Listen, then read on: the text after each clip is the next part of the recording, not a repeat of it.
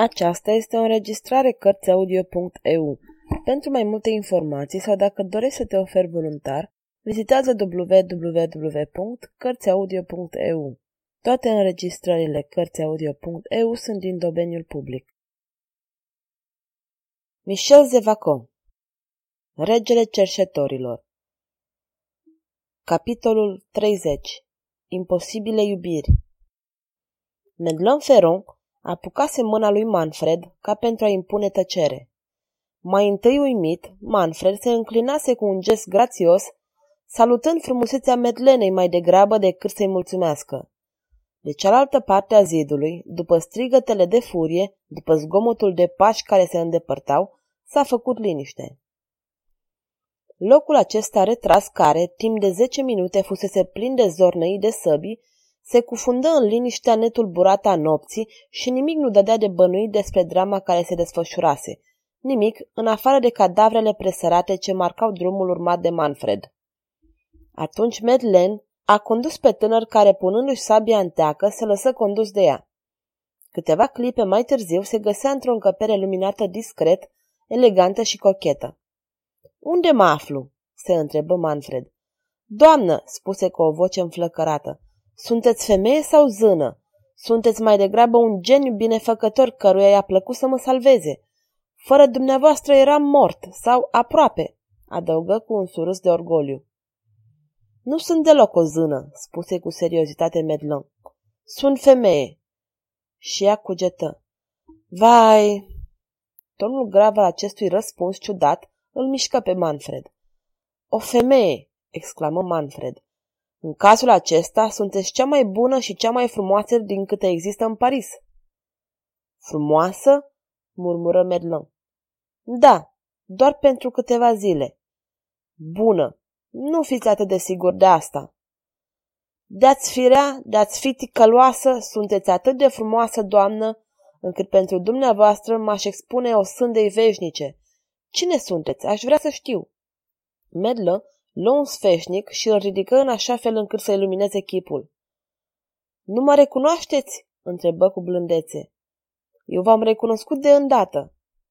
În picioare, cu brațul ridicat, susținând acel sfeșnic cu un gest totodată nobil și grațios de statuie antică, cu lumina ce cădea din belșug pe splendidul ei păr blond, cu bustul arcuit, cu buzele umede, Madeleine se afla în una din acele clipe fugitive de frumusețe supremă în care femeile devin zeițe.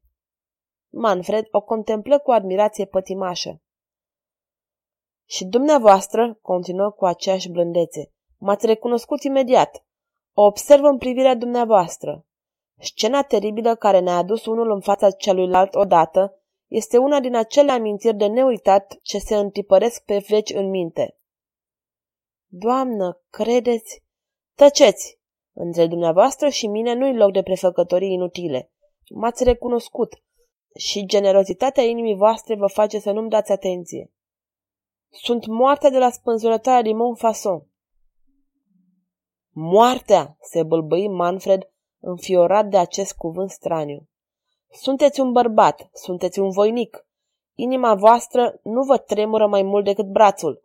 V-am admirat adineauri când din sabia voastră de temut vă clădeați un zid de apărare. Acum vă admir și mai mult încă, deoarece zăresc în ochii voștri inteligența scânteietoare a minții voastre. Iată motivul pentru care vă repet, sunt moartea, pentru că nu mai am un alt nume." „Ei bine, da, v-am recunoscut, doamnă. E frumusețea voastră și chiar în lipsa înfățișării adorabile pe care am întrezărit-o pentru o clipă, pot uita oare ecoul glasului învăluitor asemenea unei mângâieri calde a unei iubite?" Se ridică și continuă. „Dacă sunteți sărac, dacă sunteți persecutat, dacă suferiți, dacă aveți nevoie de dăruire, veniți când veți dori, la orice oră ar fi. Veniți la căsuța din Tuilerii și dați-vă numele, asta va fi de ajuns.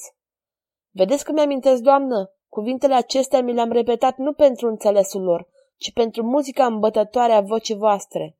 Ignor motivul pentru care vreți să vă numiți moartea. Respect secretul tragicului gând ce vi-l inspiră, dar pentru mine, doamnă, însemnați viața. Purtați în ființa voastră viața scânteietoare, viața strălucitoare a ceea ce este frumos. a ceea ce face să tulbure inima, să stârnească încântări de admirație pasională. Nefericitule, murmură încet, port în mine moartea. Nu auzea aceste cuvinte, nu dorea să le audă. Continuă înfierbântat, mânat de o impetuozitate de care nici chiar el nu-și dădea seama. De ce v-am salvat? De ce m-ați salvat? Ah, doamnă, acest dublu eveniment nu vi se pare că are o semnificație considerabilă? Nu vi se pare, ca și mie, că destinele noastre trebuiau să se întâlnească și să se unească? În seara asta nu veneam aici. Ies în oraș, ajung la malul fluviului, sunt atacat de o sumedenie de haimanale. Mă apăr, înfrunt un nou atac și când credeam că totul s-a sfârșit, a trebuit ca tocmai de poarta dumneavoastră să mă sprijin cu coatele. A trebuit ca dumneavoastră să fiți aceea care îmi deschide calea eliberatoare. Este asta o simplă întâmplare? Nu, nu, doamnă. Cine știe dacă în mod misterios, fără să o doresc, nu am fost îndrumat spre dumneavoastră de un instinct puternic. Și ce reprezintă acest instinct altceva decât iubire? Și apoi, dintr-o dată, cuvântul acesta îl năuci pe dată. Un val de gânduri repezi, nebune, dezordonate, îi pustia mintea. Domina imaginea Giletei. Iubirea, îngăimă. Apoi, cu un fel de furie, cu exaltare ce-l făcea să tremure și să dea chipului său un aspect de frumusețe zbuciumată, reluă. Da, doamnă, iubirea. Vă iubesc, o simt. S-a sfârșit, vreau să vă iubesc, vă iubesc, viața mea este a dumneavoastră. Prinse mâinile lui Madeleine și le frământa între ale sale. Și Merlin, învinsă de această impetuozitate de iubire ce îi spunea, se îngăduia într-o visare îndepărtată. Și totuși ghicea în această iubire un mister care o tulbura. S-ar fi zis, în unele momente, că arzătoarele vorbe ale tânărului nu erau adresate ei, că privirea de foc căuta o imagine absentă. Dar ce importanță avea? Iubirea asta sub care se ascundea o deznădejde monotonă o exalta, o încânta peste măsură. Nici când nu-i se vorbise cu asemenea convingere năvalnică, nici când nu simțise tresăltând o asemenea pasiune. O clipă ea încercă să-și amintească înfățișarea lui François I. Dar Manfred era aici, atât de tânăr și atât de strălucitor. Clipa care a urmat a fost inefabilă. Erau unul în brațele celuilalt. Buzele lor se contopiră cu patimă și amândoi, în aceeași clipă, au avut teribila intuiție că sărutul îi prisosea și la unul și la celălalt. A fost șocul la două dezamăgiri și erau sinceri. Ea nu se gândea la François I, el nu se gândea la Gillette, dar ea cugetă. Oh, să iubești, să mă iubești încă, să retrăiești aceste calde alinări, să renască o nouă viață în inima mea. Și el cugeta.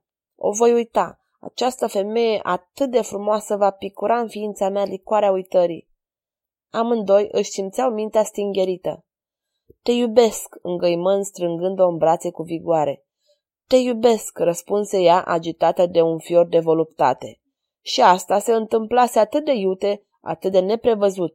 Și niciunul, nici celălalt nu cugeta la ceea ce era straniu chiar în această iuțeală. Ochii lor se închiseră într-o încântare. Apoi pasiunea deliră dintr-o dată în ei și se dezlănțui. Fia mea, vorbi Manfred cu aviditate. Da, a ta, murmură sfârșită. Dar deodată, cum o strângea în brațe cu putere, cum era să se lase ispitită și să se lase în voia lui, a avut o reținere puternică. Scoase un strigăt răgușit de disperare. Cu brațele amândouă îl îndepărtă pe Manfred. Pleacă, pleacă! Am să plec, făcu el cu un rânjet sperios.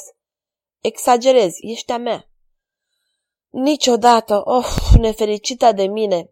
Ești a mea, continuă el cu o exaltare crescândă și căuta să o cuprindă în brațe. Rătăcită, palidă, Madeleine se lăsă să cadă în genunchi lângă un fotoliu. Își îngropă capul în mâini și Manfred o auzea plângând și cu o voce spartă care repeta. Nefericita de mine. Și acest lucru era atât de trist ca un scânce de copil care avea să moară. Manfred se opri, îi șterse obrazul inundat de sudoare și privi în jurul lui cu uimire. Unde mă aflu?" murmură. Am visat un vis de dragoste. Unde se află Gillette?" O zări pe femeia deprimată care plângea și, Atunci a înțeles că în viața ei, în iubirea pe care era pe cale să o mărturisească, existase secretul unei deznădejde asemănătoare cu a sa. Stătea acolo în picioare tremurând, pierdut în gândurile sale. Apoi se aplecă și atinse umărul. „Doamnă!" spuse cu o voce foarte tandră. Ea scutură cu putere capul și spuse: „Duceți-vă! Fugiți! Nu mai reveniți niciodată, niciodată!" „Voi reveni," gândi Manfred. „Vreau să aflu." Și cu simplitate, pe un ton de adâncă înțelepciune, spuse: „Bun rămas, doamnă." Câteva clipe mai târziu se afla afară, alergând ca un nebun. Madeleine rămase singură, cu capul ascuns în fotoliu, repeta scâncetul monoton și jalnic: „Nefericita, nefericita!"